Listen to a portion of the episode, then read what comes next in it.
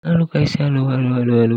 Saya di sini di podcast terbaru ini saya akan memberikan sebuah puisi lagi dari saudara kita Sapardi Djoko Damono yang berjudul Hanya.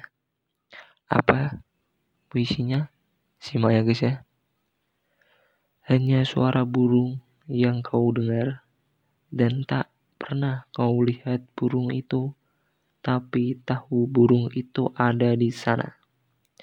Hanya desir angin yang kau rasa, dan tak pernah kau lihat angin itu, tapi percaya angin itu di sekitarmu. Hanya doaku yang bergetar malam ini, dan tak pernah kau lihat siapa aku, tapi yakin aku ada dalam dirimu. Oke, see you next episode. Biar kalian bisa belajar mengetahui puisi ya guys ya.